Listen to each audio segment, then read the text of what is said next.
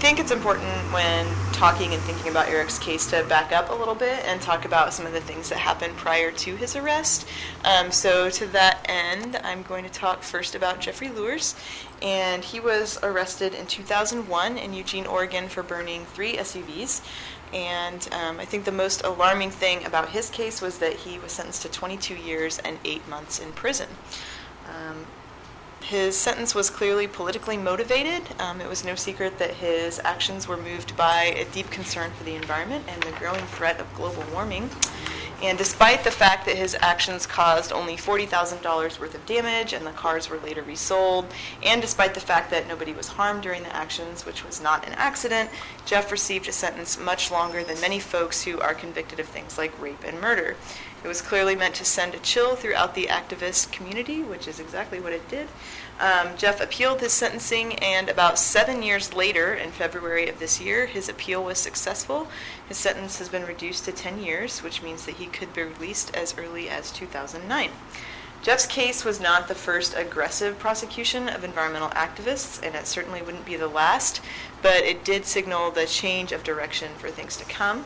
It was only four months prior to 9 11, and obviously that caused a drastic change in the political environment in this country and caused a pretty horrifying curtailment of civil liberties and dissent.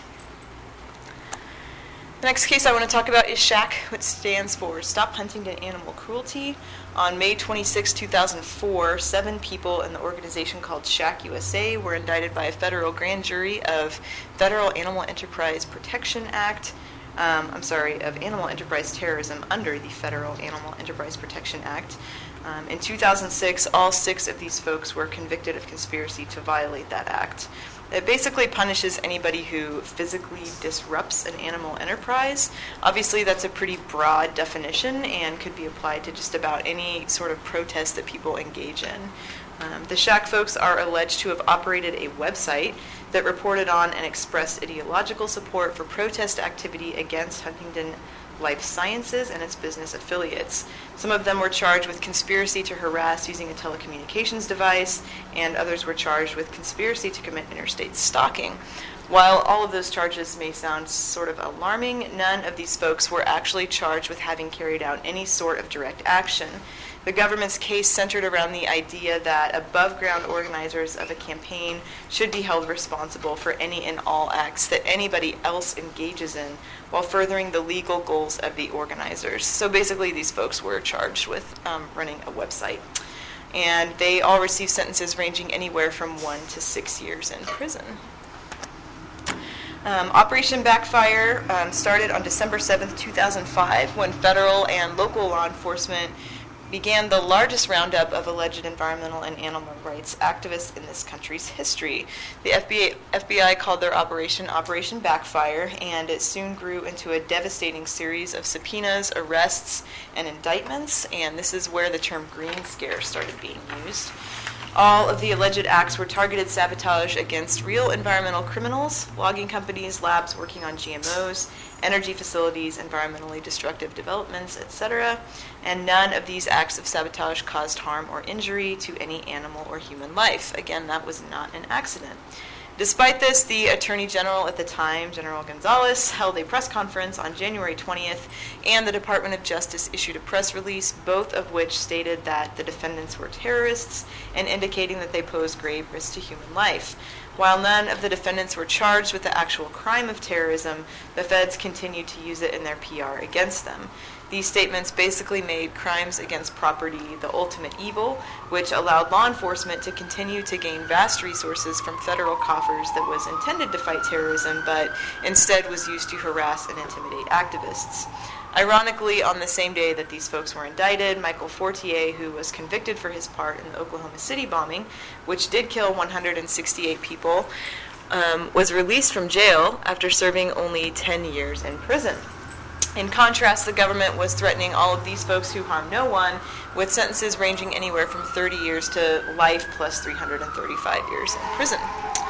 And just for a little more comparison, in the federal system, arson usually carries about seven years, murder 16, sex abuse 7.3, and manslaughter 3.7.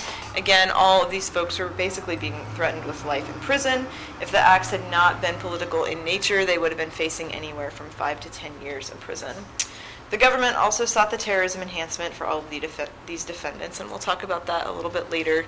And then, of course, we'll talk about Eric's case later, but he ended up receiving almost 20 years. So basically, by dangling the threat of ridiculously draconian sentences over their heads, the Justice Department intimidated and coerced many of these folks into cooperating against their former friends. Um, only five of the defendants maintained their integrity and refused to cooperate with the government. Daniel McGowan, Joanna Zacher, Nathan Block, and Jonathan Paul all pled guilty to the charges against themselves but refused to cooperate against other people. And on December 22nd, one of the folks swept up in Operation Backfire, Bill Rodgers, was found in his cell after an apparent suicide. He left a note which read, To my friends and supporters, to help them make sense of all these events that have happened so quickly. Certain human cultures have been waging war against the earth for millennia. I chose to fight on the side of the bears, mountain lions, skunks, bats, saguaros, cliff rose, and all things wild. I am just the most recent casualty in that war, but tonight I have made a jailbreak. I am returning home to the earth, to the place of my origins. Bill's death was a reminder of just how much is at stake. Um, so the people swept up in Operation Backfire, the sentences that they actually ended up getting ranged only from 3 to 13 years. Obviously, there was a huge difference in what the government was threatening these folks with and what they actually got. In my mind, that's a pretty clear reflection of the government's successful attempts at intimidation.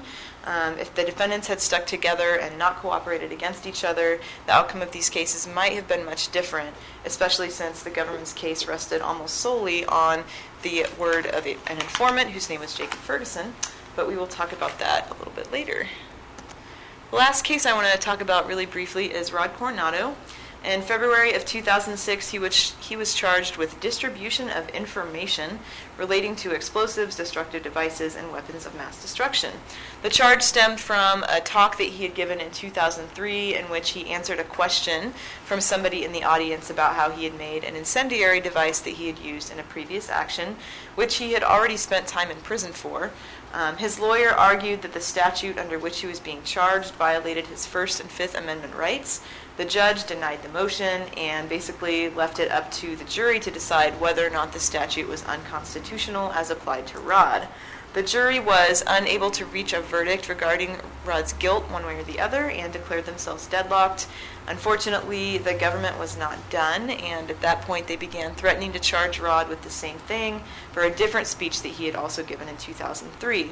Those charges could have carried a sentence ranging anywhere from 5 to 10 years, and understandably exhausted by years of legal battles with the government and ready to move on to life with his family, Rod accepted a plea bargain, and in December of 06 he received a sentence of 12 months. I don't know if you guys can see those. Um, the charges against Rod and the SHAC kids, I think, are particularly disconcerting, and that none of those allegations claim that the folks were actually involved in carrying out any sort of direct action. All of those charges dealt directly with things that I think most people would assume fall under free speech.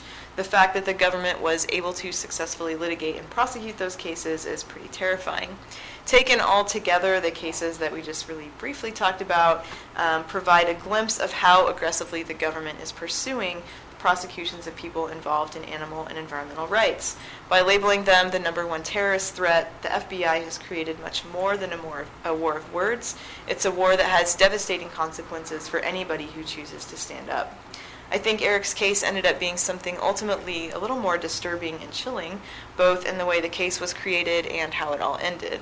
But before I launch into that, I just really quickly want to um, take a look at these quotes. And um, the first one, can you guys see them? Do you want me to read them? Um, so it says the number one domestic terrorism threat is the eco-terrorism animal rights movement. That's from John Lewis, an FBI Deputy Assistant Director and official in charge of domestic terrorism from August of 2005. And then the second one says one of today's most serious domestic terrorism threats come from special interest extremist movements such as the Animal Liberation Front, the Earth Liberation Front, and Stop Huntingdon Animal Cruelty. The FBI has developed a strong response to domestic terrorism threats. Together with our partners, we are working to detect, disrupt, and dismantle the animal rights and environmental extremist movements that are involved in criminal activity. So the reason I wanted to show you the second quote in particular was because I wanted to compare it to this. And this is from a 1967 FBI memo about what they're calling black nationalist hate groups. And it says the purpose of this new counterintelligence endeavor is to expose, disrupt, misdirect, discredit, or otherwise neutralize the activities of black nationalist hate type organizations and groupings, their leadership, spokesmen, membership, and supporters. So this is obviously straight from the Times of COINTELPRO although I hate to say from the times of COINTELPRO because clearly this sort of thing is still happening. They're using the exact same kind of language, the exact same kind of strategies and tactics against folks now that they were using in the 60s and 70s. Um, and in fact, for instance, this talks about targeting their leadership, and that's something that they're doing now too, specifically targeting above ground organizers. So I just want people to sort of have that in the back of their mind as we think about um, what these cases and what they mean. So I'm going to talk specifically about Eric's case for a while. And Eric's case actually started in August of 2004 um, when he met a young woman named Anna at the CrimethInc Convention in Des Moines, Iowa. She seemed energetic and knowledgeable, and Eric took an interest in her that soon grew into something more than a friendship. Unfortunately, Anna was not who she seemed to be, and as we know now, she was actually working as an undercover informant for the FBI.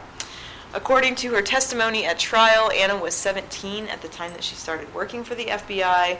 Um, according to her testimony, she was enrolled in a class at a community college in Miami and decided that she wanted to write an extra credit report for that class about the FTAA protests that were going on at the time.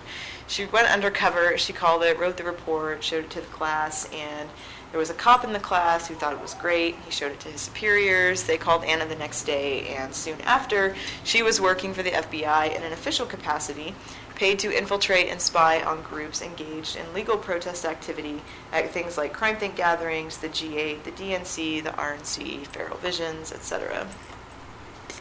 When Anna met Eric in Des Moines, she reported back to her handlers at the FBI that she thought he was harmless and not a person of interest. In fact, she testified at trial that the only thing, um, the only reason she was hanging out with him in the first place was that she thought he felt safe and non threatening. Despite that, she continued to seek him out at various protests, going so far as to email other people inquiring as to his whereabouts. They continued to correspond, travel together, and attend many of the same events. During trial, it was made very clear that when Zach, Eric, Lauren, and Anna met at Eric's parents' house in November of 2005, it was only because Anna made that meeting happen. And the reason that's important is that the government used that meeting as sort of the beginning of the alleged conspiracy, and they talked about it over and over throughout trial.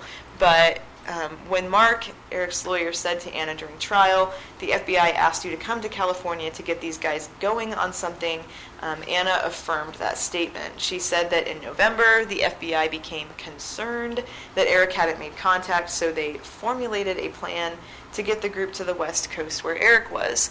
That proved to be a rather difficult task because Lauren Weiner absolutely did not want to come to the west coast. She hated flying, and she and Anna had many arguments about it.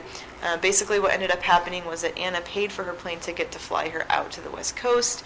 When Eric expressed hesitation about the meeting, Anna called him selfish and basically pushed him into coming to the meeting as well. When she um, showed up in Sacramento, she met with the FBI. They told her what her role with the group was not supposed to be. She was not supposed to suggest, cajole, or push the others into doing anything, all of which she would do repeatedly throughout her time with the group. At the end of the meeting in November, they still had no plan except to meet again sometime after Christmas, which they did. Um, they met in a cabin in Dutch Flat in January of 06. Anna drove Zach and Lauren all the way across the country from the East Coast to the West Coast in her own car. The cabin they lived in was one that she had found that the FBI was paying for. All of the supplies, food, gas, basically everything, the computers, everything they used to live and survive, was paid for by Anna and the FBI. Um, the group would not have been on the same coast, let alone had a place to live without her. During trial, the burn book that the government referenced over and over again um, was full of so-called bomb recipes that were all written in Anna's handwriting. The tapes played during trial reveal a very pushy young woman who is constantly suggesting targets and pushing for more participation, um, creating plans and pushing others into them. After about a week in the cabin, which must have proven incredibly difficult for Anna as somebody who was trying to make things happen, um, the FBI moved in and arrested Eric, Zach, and Lauren.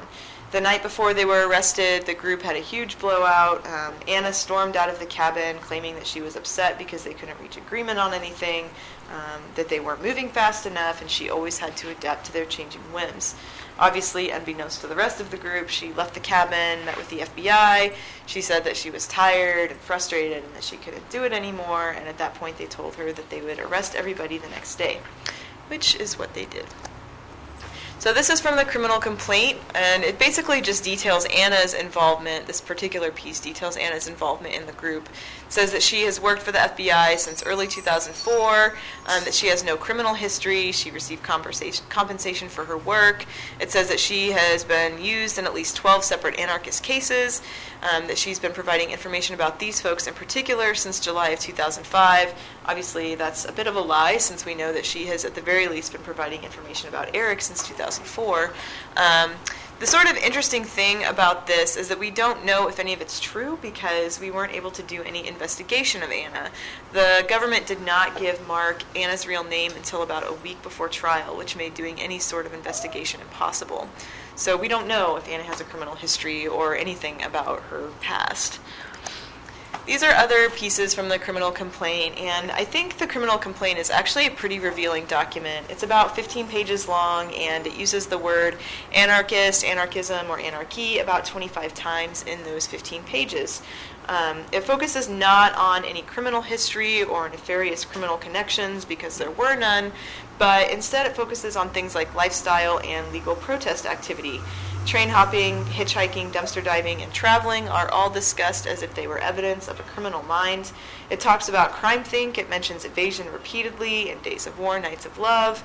It specifies that Eric does not use a cellular telephone, which absurdly enough became a huge sticking point during the bail hearings.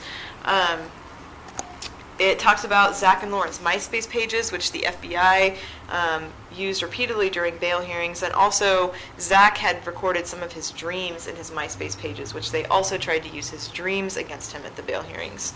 Um, the criminal complaint made it very clear from the beginning that the case was not about a crime being committed, but about the government's rabid pursuit of people who lead lifestyles that they find threatening or unacceptable, specifically in this case, anarchists. Um, Anna was sent into their midst for a very clear reason to fabricate a crime and draw them into it, setting up what the government could then use as an example for the rest of the community. So Eric was arrested with Zach and Lauren on January 13th, and he was immediately placed in what's called total separation, which is basically solitary confinement. Um, and he remained there for the duration of his time at Sac County Jail. It took about two years to bring his case to trial and another seven months for him to be sentenced. So that means that he was in TSEP for about two and a half years.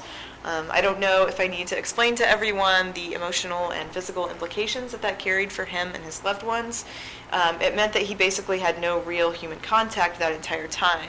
He didn't have a cellmate. He was not supposed to leave his cell when other people were out. He rarely got to go outside, although outside at Sac County really meant like seven floors up with cement below you and, you know, a cage around you and open air. Um, it made visiting very difficult because he was um, because he wasn't supposed to be out with other people. So they had to block off the entire visitation space for us, which meant that we often scheduled visits in the morning and then would come back in the evening or the um, nighttime to visit him. I think perhaps the worst thing for us anyway was that two and a half years in Sac, Sac, County meant that we didn't have any contact visits that whole time. So every time that we saw him for those two and a half years, it was behind a wall of glass um, and over a telephone. Obviously, after the person you love has been ripped away from you by the state and is thrown in jail and then convicted and sentenced to 20 years, you're going through some pretty intense emotional times, and we had to do all of that from behind glass. Um, so that was that was not so much fun. Um, the first thing we had to really focus on after Eric was arrested was getting him bail. Eric and Zach were both denied bail from the very beginning. Lauren was actually granted bail fairly quickly after her family put up an inordinate amount of money, about $1.2 million, in the form of a vaquero bond. Um, the difference between a normal bond and a vaquero bond is that with a normal bond, if you violate any of your terms of release, you don't lose the whole bond. That only happens if you jump bail. But with a vaquero bond, if you violate any of your conditions, you lose the whole bond. So just to give people an idea of what that means, these are some of Lauren's conditions and so it says things like she shall not have contact with any person, group, association, or engage in environmental issues or advocacy. I didn't know Lauren, but my impression is that that would apply to just about everybody that she knew before her arrest, um, which means that if she had contact with any of those folks, um, she would automatically um, lose her bond. So it would be very easy for her to do that. But even with the amount of bail they put up, um, we were still a bit confused as to how Lauren got bail so quickly. Obviously, that would all soon be revealed when we realized that she had been cooperating with the government for quite some time, um, since about a week after her arrest, actually. It was clear that Zach did not receive bail because his family just didn't have the financial resources that the state was demanding for their ransom. But, um, and obviously that was a pretty um, painful reminder of who suffers the most in the criminal justice system. But with Eric's situation, it seemed markedly different. It seemed to have less to do with money and more to do with how the government was targeting him as an individual. He was the oldest of the three and um, had a much firmer sense of self and, for lack of a better word, integrity. I certainly don't claim to know what the government's strategy was, um, but they had to have known, and other cases have played out all too similarly, that if they could divide Eric and his co defendants, they would have a much better chance at successful convictions. Painting Eric as the ringleader certainly paved the way for that. Eric was actually denied bail twice. Um, the judge claimed that he was a flight risk and a danger to the community, both were completely ridiculous statements. Eric had no criminal history and had been involved in no violent acts. His family was putting up their much loved home, which he would never have done anything to jeopardize. The judge's evidence, if you could call it that, to support his claims were that Eric knew how to live off the land and that he had no cell phone. The latter was clearly an indication in the judge's mind that Eric had no way to communicate with his family, which meant that he did not have strong family ties. Again, I don't think I need to explain to you how ridiculous it is to say that just because somebody doesn't have a cell phone that they don't have strong family ties, but that is what they claimed throughout the bail hearings. Um, this is just another piece of things that came out during the bail hearings that I thought was interesting, and this is specifically about prisoner support. And prisoner support was really amazing, and they were there from the very beginning, helping Eric find a lawyer, um, doing fundraising for his legal defense, and really just helping his family through a lot of the emotional um, processes around this. But the government was actually targeting prisoner, prisoner support pretty heavily at the beginning, and this was actually in one of the decisions about bail that came out. And it seems to be implying that if Eric got bail, prisoner support would whisk him away on some sort of like secret underground railroad of prisoner support. Um, clearly, that's ridiculous and um, completely fabricated, but that seems to be what they were saying. Um, some other interesting things came out about prisoner support. They had the emails that prisoner support was sending people um, about how to just support Eric. Like, here's how you write him, here's how you can fundraise for him. And they also had transcripts from prisoner support's visits with Eric at the jail where they were just telling him what his rights were and, you know, th- that they would help him find a lawyer and all that kind of stuff. So all of that came out in the discovery, which was bizarre to say the least. Eric's co defendants were actually granted bail as soon as they agreed to cooperate with the government.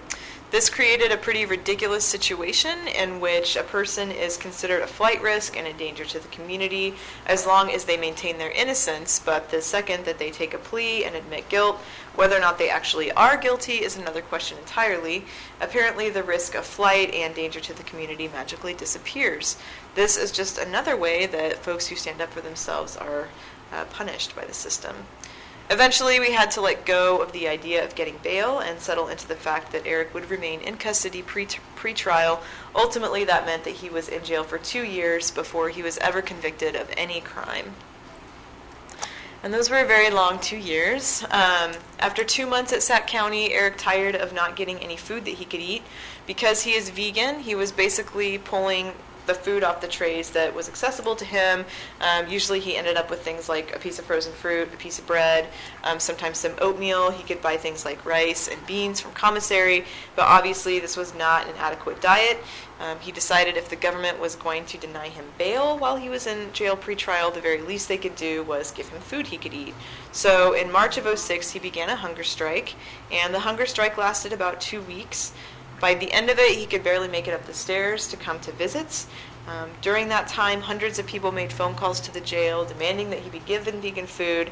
It was almost comical listening to the responses um, from the jail as people called. Sometimes they said that Eric was already getting vegan food. Sometimes they said that he was doing fine. Sometimes they said he was talking to the jail commander right now. Sometimes they said he didn't want vegan food. Um, obviously, we knew the only way we were going to get an honest answer was if we talked to Eric himself. Um, he ended the hunger strike after two full weeks on March 22nd because his health had deteriorated to the extent that he was not able to have any sort of meaningful communication with his lawyer about his case or with his friends and family. Um, all other options being exhausted, he filed suit against the jail and the court. On April 24th, the jail decided that they actually could give Eric vegan food, and they did so for over a year until about a week before his trial started, at which point in time they suddenly stopped giving him vegan food. Call us paranoid, but we could not shake the feeling that that was a little more than coincidental. Um, the jail denied that it was anything other than that, but um, we were a little curious about that. Obviously, hunger striking during trial was not really an option. He had to focus his energies elsewhere. But on November 9th, eight weeks after trial ended, Eric began a second hunger strike, which also lasted two weeks. Um, this hunger strike was complicated by the fact that he was experiencing a resurgence of his pericarditis. Pericarditis is a heart condition in which the sac around the heart swells. It feels a lot like a heart attack. It's very scary. Um, and Eric had never had this condition prior to being at Sac County Jail. The first time he experienced it was in April of 07. And during that time, the jail was refusing to give him any real medical care. Um, they wouldn't even share his medical records with him. The only reason he went to the hospital was that he went to a hearing in federal court, and the federal marshals saw how sick he was, and they took him to the hospital, not the jail. Um, so during the second hunger strike, he was experiencing pericarditis again. So now people were calling not only about vegan food, but also about getting him medical care. Um, at one point, so many people were calling the jail had a note on their website asking people to stop calling about Eric McDavid. Um, I told Eric about that at one of our visits. I thought it was great, and after I told them about it, they took it down, which was kind of sad. But um, eventually, they decided that they could give Eric vegan dinners. Never again did they start giving him breakfast or lunch, although they did tell him that they were going to change their food policy to provide vegan food for vegan prisoners in the future. Eric left Sac County um, before that happened, so I don't know if they've done that or not. It's something that we need to follow up on. Um, this is a letter that he sent out to supporters after he ended the second hunger strike. So I think that there are a few things quite as scary as watching a loved one go through hunger strike and medical conditions while in jail, but there are some things that I think are pretty close to um, the sort of emotional pain that one goes through. And one of the things that was really hard for us, and I, I can't imagine what it was like for Eric, was when his co defendants flipped and started cooperating with the government. Um, basically, what happened with Zach and Lauren was they pled to a lesser charge, which carried a five year max instead of the 20 year max that Eric's charge carried, and they agreed to fully cooperate with the government. So that included not only testifying against Eric at trial, but also in any and all investigations that the government deemed them useful in. So that would include things like grand juries, future debriefings and interviews, trials, and other court proceedings. Um, I have no idea if they have done any of those things. These are just pieces of the plea agreement. This first one is just detailing the fact that the court is not a party to the plea agreement, which basically means the government can argue for a lesser sentence for somebody. So the government can argue that Zach and Lauren be sentenced to three instead of five. But the judge is the one who actually makes that decision. And so the government can argue whatever they want, but the judge could still sentence them to the full five if he wants to. Um, and this is just sort of the meaning of cooperation. So again, um, they have to testify in front of grand juries. They have to, um, you know, do debriefings, answer subpoenas, etc. And then at the very bottom, it says consequences of failure to cooperate if the defendant commits any crime or if she fails to cooperate, as defined in this agreement. So if the government doesn't feel like they've lived up to this plea agreement, um, the government is no longer bound by it. So the government can throw it out and charge them with the original charge, which again carries 20 years, not five, if they feel like they have not lived up to the agreement. Um, when people plead guilty, they waive the following rights uh, public and speedy trial, jury trial, presumption of innocence, unanimous verdict, confrontation of witnesses, compulsory process, privilege against self incrimination, right to appeal, and representation of counsel. When you sit through a plea hearing, they actually go through every single one of these and make the person agree to give up the rights. It's a pretty scary thing to watch. And this last piece I just thought was interesting. It, basically says that um, they've consulted with their attorney, they understand their rights, and that no one has threatened or forced them into any way um, to enter into the plea agreement. Obviously, this seems like a pretty ridiculous statement in light of the fact that they were originally being threatened with 20 years, and now um, the max that they could get is five. So if that's not a threat or coercion, I don't really know what is. Prior to trial, Mark filed 28 pretrial motions. Oh, actually, before I jump into that. I always forget that these exist. Um, Zach and Lauren's sentencing keeps getting pushed back. My impression is that the government will not sentence folks until they've testified at trial, which they have done. Um, and again, uh, my impression is that the reason for that is that if the government feels like they have not lived up to their plea agreement, they can throw it out and charge them with the full 20. Um, both of the dates at the bottom of this are now wrong because the sentencing has been pushed back again. Zach's sentencing, I believe, is now set for October 16th, and Lauren's is set for October 10th. So prior to trial, Mark filed 28 pretrial motions. Um, some of those dealt with uh, problems with discovery, which is just evidence that the government had not given them yet. Um, some of it was about uh, violations of Eric's First and Fourth Amendment rights, various constitutional issues, and then a number of motions just decrying all of the government misconduct that happened at every stage of Eric's case. Uh, 21 of those motions were heard on April 23rd in front of Judge England, who is the judge that also presided over Eric's trial, and he denied every single one of those 21 motions in less than two hours. After his ridiculous performance during the bail hearings, we all knew that we were in for an uphill battle, and this just sort of confirmed all of that. Um, a lot of grueling work goes into the pre-trial period, and some of the most important decisions about a case are made during this time. Um, the judge assigned to your case has an inordinate amount of power and is the final arbiter of all of these decisions. Unfortunately, we were stuck with a judge who seemed to have some sort of vendetta against Eric and who had no qualms about making decisions that sort of flew in the face of common sense and legal precedent. Um, obviously, that would prove to be pretty devastatingly decisive during trial. Eric's case finally went to trial in September of 07. The government actually filed motions right before trial trying to keep Eric from using um, the entrapment defense. Had they been successful in this, it would have destroyed the almost two years of work that Eric and his lawyer put into building his case. It was and is clear to anybody who looks at the case that Eric was a victim of government repression, and his case has entrapment written all over it. This last ditch effort by the government was a pretty clear attempt to deny any wrongdoing and to basically expedite Eric's conviction. But even the judge, who, like I just said, ruled repeatedly against Eric, had to admit that there was, as he said, slight evidence of entrapment, and he did allow Eric to use the defense of his choosing. This is from the motion that the government filed. I think it's kind of funny. It says McDavid attempts to discredit Anna and smear the FBI by making unsubstantiated claims and wild accusations.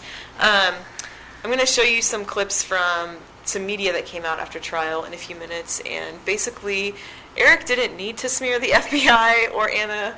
Um, all you have to do is listen to the tapes and sit through trial, and they sort of did that for themselves. And uh, the jury actually, uh, the quotes in the media that came out from the jury sort of back that up. Um, so trial was pretty intense. the government's main witness was Anna, and she was on the stand for about two days, spewing lies about Eric. Um, most of them were pretty clear attempts to slander him in the eyes of the jury. None of this was really surprising to us. We seriously expected this sort of behavior from the government, but it was still incredibly maddening to sit and listen as somebody who was paid over $65,000 to destroy your loved one's life, told lie after lie about them on the stand. Um, this is just sort of an interesting exchange between Mark and Anna. He's saying things like, you know, you had to be um, you had to participate in a lot of lies. And she says correct. Often from when you wake up in the morning you start the lie to when you go to bed at night you keep the lie up right? Correct. I mean you know all lies all the time would be the ad in the, in the phone book right? When i was undercover in my role yes. I understand. Now what specific training had they given you on how to lie? None. What classes did you take at community college on how to lie? None etc etc um, so basically it was pretty clear that Anna was a paid liar, and there was no reason why she would do anything different than that while she was on the stand. Um, I think, though, even worse than watching Anna on the stand was watching Eric's former co defendants testify against them. Um, one of them, whom I had known in a former life, or so it seemed, was a complete shell of his former self, a puppet to be manipulated and perform exactly as the government wanted him to, um, I think probably the most terrifying thing about that was just sort of watching the raw power of the state at work, that they could so completely dismantle a human being as to make him completely unrecognizable to folks who knew him before was a pretty horrifying thing to witness and experience. Um, so we suffered through a few weeks of, of trial. It was on and off for a few weeks. And finally, the jury left for deliberations. Honestly, we couldn't help but feel a little bit hopeful. Um, even the government's own witnesses' testimony contained a lot of really damning evidence of entrapment. And as the jury started coming back with questions, um, those hopes didn't really seem too far fetched because they were asking really good questions, questions that indicated that they were giving the entrapment issue serious consideration and attention. Unfortunately, the court's responses to their questions were far from reasonable, albeit very predictable. Basically, what happened was the judge completely redefined the term predisposition, which is a key component of the entrapment defense, to work in the government's favor. The government had to prove that Eric was predisposed to commit the crime before first contact with a government agent, which obviously would be Anna by telling the jury that Eric's first contact with Anna was in July of 2005, which was a full year after Eric originally met Anna, traveled with her, and maintained communication with her, this completely altered the jury's process as well as defying all previous legal precedent. Apparently, first contact doesn't mean first contact, or second contact, or fourth contact, or whatever. Basically, the judge declared that first contact meant the first time that the defendant and the informant talk about the alleged crime.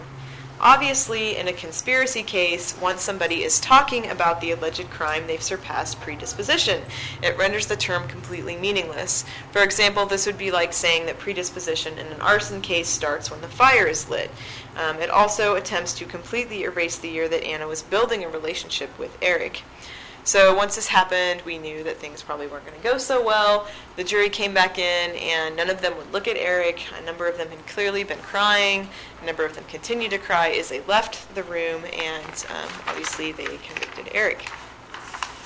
We found out later that Mark and the news media had talked to a number of the jurors after the verdict was issued.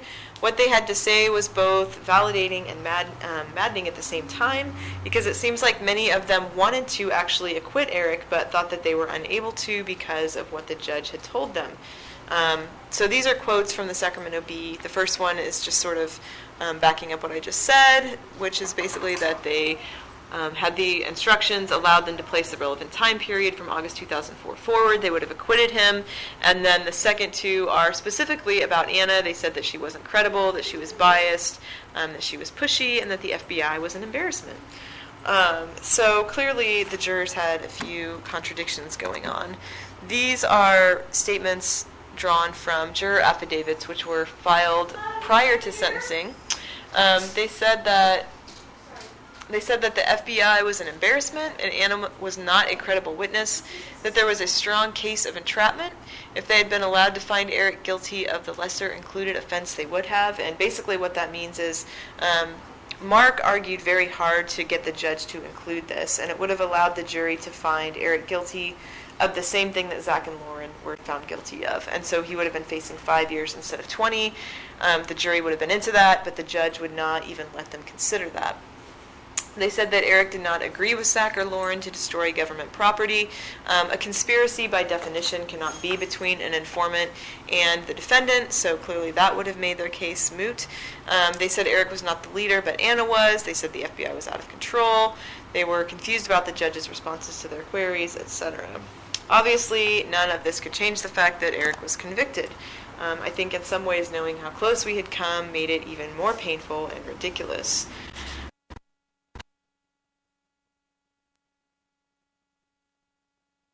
After um,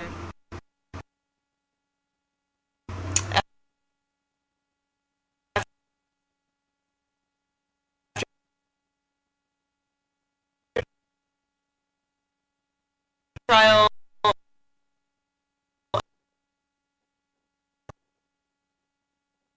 and the conviction we had to wait for sentencing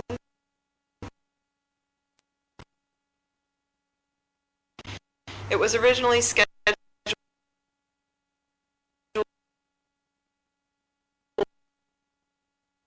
for December and two and a half months seemed like a really long time.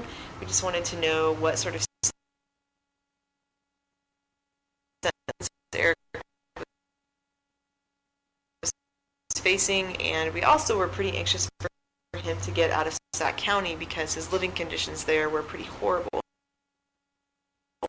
Unfortunately, two and a half months turned into seven, and Eric was finally sentenced in May of 2008, two and a half years after he was arrested. The government was asking for the full 20 years. Probation was only recommending 13. Um, again, in a very predictable move, the judge sided with the government and gave Eric basically the full 20 years. Please keep in mind the nature of the alleged crime here. Eric is not accused of having carried out any sort of direct action. He is basically accused of not doing anything more than talking or conspiring. This is the longest sentence we know of for any environmental prisoner in this country. Even folks who have pled guilty to multiple arsons spanning many years um, have sentences ranging from 3 to 13 years. Eric's prosecution, conviction, and sentence were all used to set a very clear example of what happens to folks who dare to even think about challenging the state, and they set a pretty frightening precedent for things to come. Part of the reason that Eric received such a long sentence was because the government successfully applied the terrorism enhancement, which can be applied if the alleged offense is calculated to influence or affect the conduct of the government by intimidation or coercion, or to retaliate against government conduct. Again, please keep in mind how broad these definitions are. This could be applied to just about any sort of protest activity. After all, um, what is protest, protest activity about if not to influence or affect conduct of the government? Um, and just a side note, real quick here, I don't know how much folks have been following what happened at the RNC a few weeks ago, but people are being charged with very similar things. Eight people in particular are being charged with conspiracy to riot and furtherance of terrorism. Um, this is, from my understanding, based on a Minnesota law that's sort of like the Minnesota version of the Patriot Act. And it's very similar to what happened to the SHAC folks in that they're not being charged with carrying out any sort of direct action. Um, they're being charged with conspiracy. Um, basically, they're being charged with planning some protests. So, unfortunately, I think that this is the kind of thing that we're going to see more and more often. These conspiracy charges are very easy to level at people, and because of the increased use of informants, which we saw at the RNC this year, um, again, I think this is just going to be happening more and more frequently the way that the enhancement worked with Eric, um, as far as federal sentencing guidelines, if you have the terrorism enhancement applied, it automatically kicks your criminal history category up to a six, which really affects the sentencing guidelines. Um, it does that even if you have no criminal history whatsoever, which was the case for Eric. Um, Obviously, it doesn't just do that. It works great for the feds because then they can use it in their PR and say that they are successfully prosecuting cases of domestic terrorism. And unfortunately, it follows a person throughout their experience within the BOP. Um, once somebody has this label applied to them, they endure all sorts of craziness within the prison system. They have their phone calls restricted. Sometimes they have their visits restricted. Um, some folks have their email taken away. They've had folks sent to these communications management units where they only get four hours of visitation a month, again through a wall of glass. And so obviously it's a pretty horrible thing to have to deal with um, throughout your sentence. And of course, um, having this label applied to you probably could follow you throughout the rest of your life as well, making it very difficult to do things like find jobs, find a place to live, etc. Uh, just another side note this was from Eric's pre sentencing report, which is what probation puts out about what a person should do upon their release from prison. And so it says the mental health treatment condition is recommended to determine the source of the defendant's anti government beliefs. Um, clearly, this is not about any sort of mental health treatment for Eric. He doesn't need mental health treatment. Um, but also, it seems like a really ridiculous question to ask of somebody who they just entrapped, um, threw in prison, and then sentenced to 20 years, and now they want to know why he has anti government beliefs. Um, it seems like sort of a ridiculous question in my mind. We were pretty worried after Eric was sentenced to 20 years and after the enhancement was applied that he would be sent to a high security facility. We were very relieved when that didn't happen and he got sent to Victorville, which is a medium security facility here in Southern California. It's about an hour and a half east of LA. Um, other vegan prisoners have not had trouble getting vegan food there, and that has been the case for Eric as well. Um, he has filed for appeals. Unfortunately, appeals can take many, many years, and so obviously, in the meantime, he will be in a federal facility. So you can write Eric. He loves to get letters. Um, you can also send money to his commissary account, and that's actually really helpful for him. It's how he pays for um, extra vegan food and stamps and phone calls to his friends and family. Um, so that's really great. He also has a book list up on his website, which is supporteric.org. There's lots of information on the website. Actually, the entire cross examination of Anna, which there was just that small piece of earlier, is up on his website. It's like 240 pages. It's pretty interesting if you're interested. Um, a lot of the motions are on there, and hopefully, we're going to have more transcripts from trial up soon, too. Um, and we're also doing fundraising. We're going to be doing heavy fundraising soon because we're going to try to raise money to hire an investigator to actually get investigation of Anna done properly this time. So if you're interested in helping with that, let us know. Um, I'm gonna move on and talk about entrapment, conspiracy charges, and infiltration. Does anybody need to like stand up or go pee or anything? Because if you do, I'm down to taking a couple minutes. Are we good? Keep going. Okay, I'm gonna take a sip of water.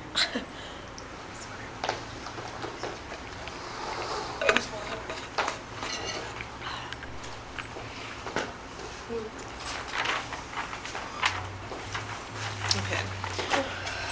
So I want to talk tonight about these things um, because unfortunately I think they're becoming more and more of an issue for anybody who is involved in any sort of dissent. Um, and folks who assume that they are not um, in danger of this, I think, are deluding themselves because even very tame local anti war groups have been targets of infiltration these last few years. So nobody should assume that, um, that this does not mean them. And perhaps I should also back up and say that while this has certainly become more of an issue for people involved in animal and environmental rights activism the last few years, um, this has long been an issue for folks engaged in things like AIM, the Black Panthers, um, Puerto Rican resistance, etc. Those folks have been dealing with this sort of repression for far too long, and they have a very long history of. Um, of acting in solidarity with each other, and I think that we would do very well to read that history and learn from it, take good notes. Unfortunately, we don't have time to talk about that tonight. Um, so I'm going to talk really briefly about these things. And I want to start with entrapment. Oh, again, not a lawyer, not legal advice. It may seem like that. Um, so, what is entrapment?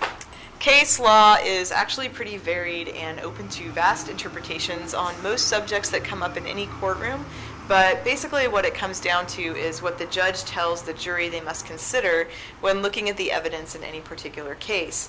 For Eric, the jury was given these instructions about entrapment. The government has the burden of proving that the defendant was not entrapped. The government must prove that the defendant was predisposed to commit the crime before being contacted by government agents, which we've already talked about a little bit. The defendant was not induced by government agents to commit the crime, and where a person, independent of government contact, is predisposed to commit the crime, it is not entrapment if the government agents provide an opportunity to commit the crime. So, what what does that mean? I don't want to get too lost in semantics, but unfortunately, definitions are important in the courtroom. So, predisposition is um, just whether or not a defendant would have been inclined to commit the crime even without government involvement, basically their willingness or readiness, and inducement is government conduct that creates a substantial risk that an otherwise law abiding citizen will commit an offense. So, according to the government in Eric's case, this meant things like um, fraudulent representations, threats, coercive tactics, promises of reward, pleas based on need, sympathy, or friendship. So this all seems sort of straightforward. Um, unfortunately, in a courtroom situation, it gets incredibly tricky because both sides are trying to offer proof of something that can be incredibly hard to prove, and that is a person's intent, their will, or their personality. The old saying, actions speak louder than words, are actually pr- quite applicable here because people can talk for days and days about things that they may or may not do, but until they actually do them, who's to say whether or not they are predisposed? Coupled with the fact that part of being human is possessing the power of choice and free will, that we can change our hearts and mind at any time and often don't do so until smacked in the face with the most difficult of decisions, proving that somebody is or is not predisposed seems like a pretty impossible task. Perhaps that's why they created the overt act, and to talk about that, we need to talk briefly about what conspiracy charges mean. I think conspiracy charges are particularly alarming and that um, basically no crime is ever committed here. People are virtually charged with thinking or talking about engaging in acts that the state has defined as illegal.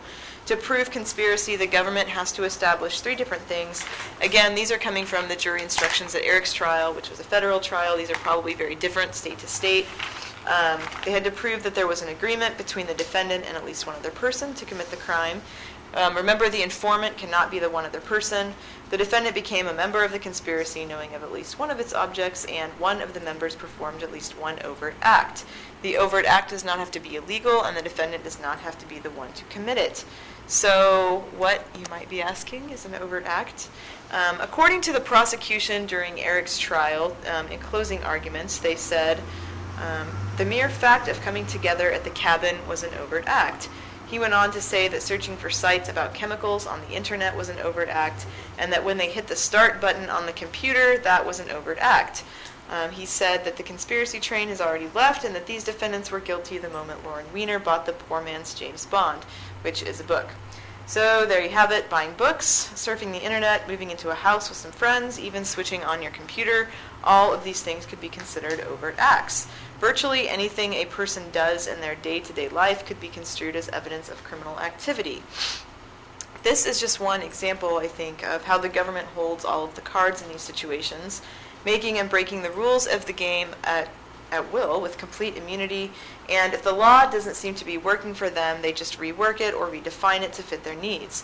Again, remember by Anna's own testimony, Eric was not predisposed when he met her in August of 2004. She said that she thought he was safe, that he was harmless, and he was not a person of interest based on transcripts from Discovery. When Anna asked Eric what had radicalized him, she said, um, the only specific thing that he told her was his relationship with her. To get around this little snafu, the government obviously just had the judge redefine the term predisposition. And as far as inducement, Anna was absolutely inducing the other three throughout her time with them. She pushed, cajoled, hinted at future romance, um, gave them a place to live through fits when they weren't moving fast enough. Um, yet the government still maintained that Eric was not induced. And their responses to Mark's accusations, they simply claimed that um, Anna's behavior was justified by citing a ridiculously long list of cases in which other informants had engaged in outrageous behavior and gotten away with it. The bottom line is the government is quite skilled at bending and manipulating the law to make it work for them. Don't ever think that the law will protect you. That is absolutely not what it was designed to do. And to operate under that assumption is folly of the worst kind. So I'd like to shift gears a little bit and talk about government informants. There actually are guidelines laid out by the Attorney General's office detailing how government informants are supposed to conduct themselves, but scant evidence exists that government agencies actually follow these guidelines, share them with informants, or are even aware of what the guidelines are. In 2005, a report was released that showed in an analysis of 120 informant files, the Justice Department's Inspector General found that FBI agents violated procedures in 87% of the cases, including some in which informants allegedly engaged in illegal activity without proper oversight or permission. During trial, Anna actually testified that um, she had a telephone conference in Philly with the FBI about those guidelines in November of 2005. She said that she had never had a hard copy of the document in front of her, but that it was summarized during that phone call. During his testimony, her handler, Agent Ricardo Torres, testified that the last time he had reviewed the guidelines was at 12:45 that afternoon when the FBI had faxed them over to the prosecutor's office for him to read prior to his testimony. As her handler, Torres was responsible for Anna and for making sure that she did not violate the guidelines. Um, unfortunately, he himself didn't seem to know what they were. When asked if Anna was allowed to solicit people to come to political protests, he said he didn't know. When asked if an informant can't do anything that an agent can't do, he said that he couldn't recall. When asked if an informant, I'm sorry, a confidential informant could do things an FBI agent can or can't do, Torres responded, I don't know. So obviously, the person in charge of telling Anna what she was supposed to do or could do or couldn't do didn't himself know what those things were. And this is, of course, assuming that the informant is under the supervision of a government agency, because there are different kinds of informants. Anna was hired and paid by the government. Her original designation was CS or CI, which is Cooperating Source or Confidential Informant. Um, once she received OIA or otherwise illegal activity status in 2005, um, her status changed to CW or cooperating witness. At that point, the FBI could begin recording legally her conversations with other folks. So she wore a body wire at all times, her car was wired, and she might have also had a wire in her bag. Um, her phone conversations with the others were recorded, and when they moved into the cabin at Dutch Flat, it was wired with audio and video surveillance. All of the equipment running the surveillance was located in the garage of the house they were in. Um, Anna said that it was locked because the governor, I'm sorry, the um, the landlord kept his things there, and so nobody else ever thought to look in the garage. Not all informants are hired and paid by the government, a lesson that we have been painfully taught over and over again these last few years. Perhaps the most infamous of informants is Jacob Ferguson. He was involved in over a dozen cases of arson, mostly in the Pacific Northwest, over a period of many years. The FBI originally approached him in 2001 with a subpoena for a grand jury, and instead of testifying, um, he agreed to talk with them and told him then that he had nothing to do with it. They approached him again in 2003, and he agreed to fully cooperate. Some say in exchange for large sums of money, but most definitely in exchange for drastically reduced sentencing. In the spring of 04, he traveled around the country, visiting former friends, reminiscing about old times, baiting other people to incriminate themselves, all the while wearing a wire. These conversations and the word of Ferguson form the basis of the government's case in the Operation Backfire cases that we talked about earlier. All of those folks are now serving anywhere from 3 to 13 years in prison, all of them except, of course, for Jacob Ferguson, who, in exchange for his great efforts, received absolutely no time in jail or prison. And unfortunately, this was not the last time that folks would cave under government pressure and deliver their former friends into the hands of the state. In March of 2008, four people were arrested in the Midwest on ELF related charges. It was soon discovered that one of the four had been cooperating with the FBI since April of 2007. He had been doing things strikingly similar to what Jacob Ferguson had been doing, traveling to Earth First gatherings, apparently flying other people there, wearing a wire, recording conversations and phone calls, basically doing his best to save his own ass and land other people in jail. And then in July of this year, three more folks were arrested for an action which took place eight years ago in Wisconsin, apparently as the result of another informant named Ian Wallace. I think with cases like Ferguson and Ambrose, it's a different kind of complicated because these are people that folks have already carried out actions with, which unfortunately um, gives them a false sense of security when speaking with them about the past. And then, of course, there are people like Zach and Lauren, um, Eric's co-defendants who cave under government pressure and agree to cooperate, inevitably in exchange for a lighter sentence. Um, we won't go through all of this again because I know I talked about it quite a bit earlier. But again, they plead to a lesser charge, they give up their rights, and they cooperate, um, which includes testifying against the person at trial. So I realize this paints sort of a grim picture. My intent is not to scare people. That's not what I want to do. I just want people to know um, that these things are happening, and I also want them to know how these folks operate so they can sort of be on the lookout for it in the future.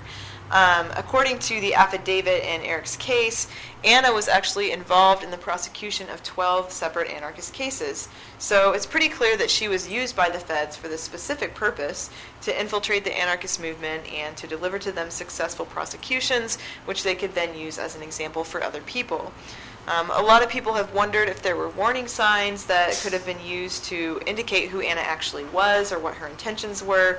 Obviously, there are no hard and fast rules here, and it's tricky because if we live in fear of each other and of our community, then we've already lost.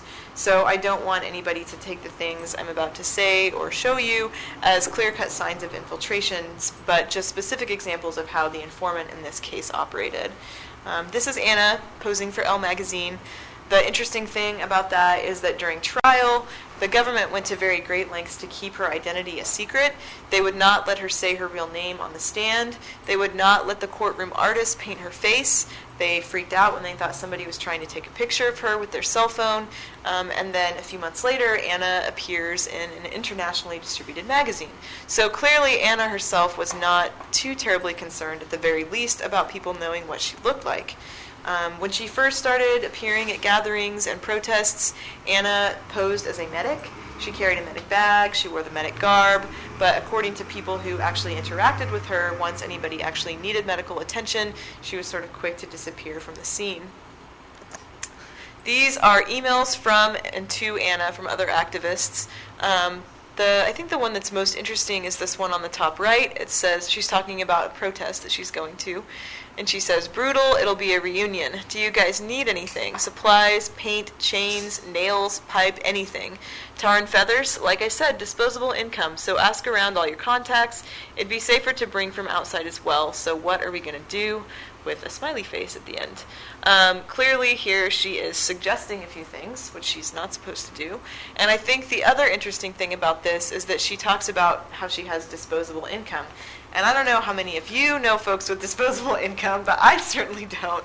Um, and Anna actually did this a lot. In fact, Zach and Lauren both testified at trial that she would literally pull $100 bills out of her pocket and hand them to people to pay for things. And so um, it might be a good idea to question where people's disposable income is coming from. And the second, the two emails sort of on the bottom, I think I included just because it was clear that, er- that Anna was targeting Eric. I mean, she was seeking him out. Um, and the email on the bottom, she's asking somebody where D is, and D is Eric. And then this guy says, you know, I'm sorry, I don't even know who that is. But clearly, um, it wasn't just by chance that Anna ended up with Eric. She was targeting him from the beginning.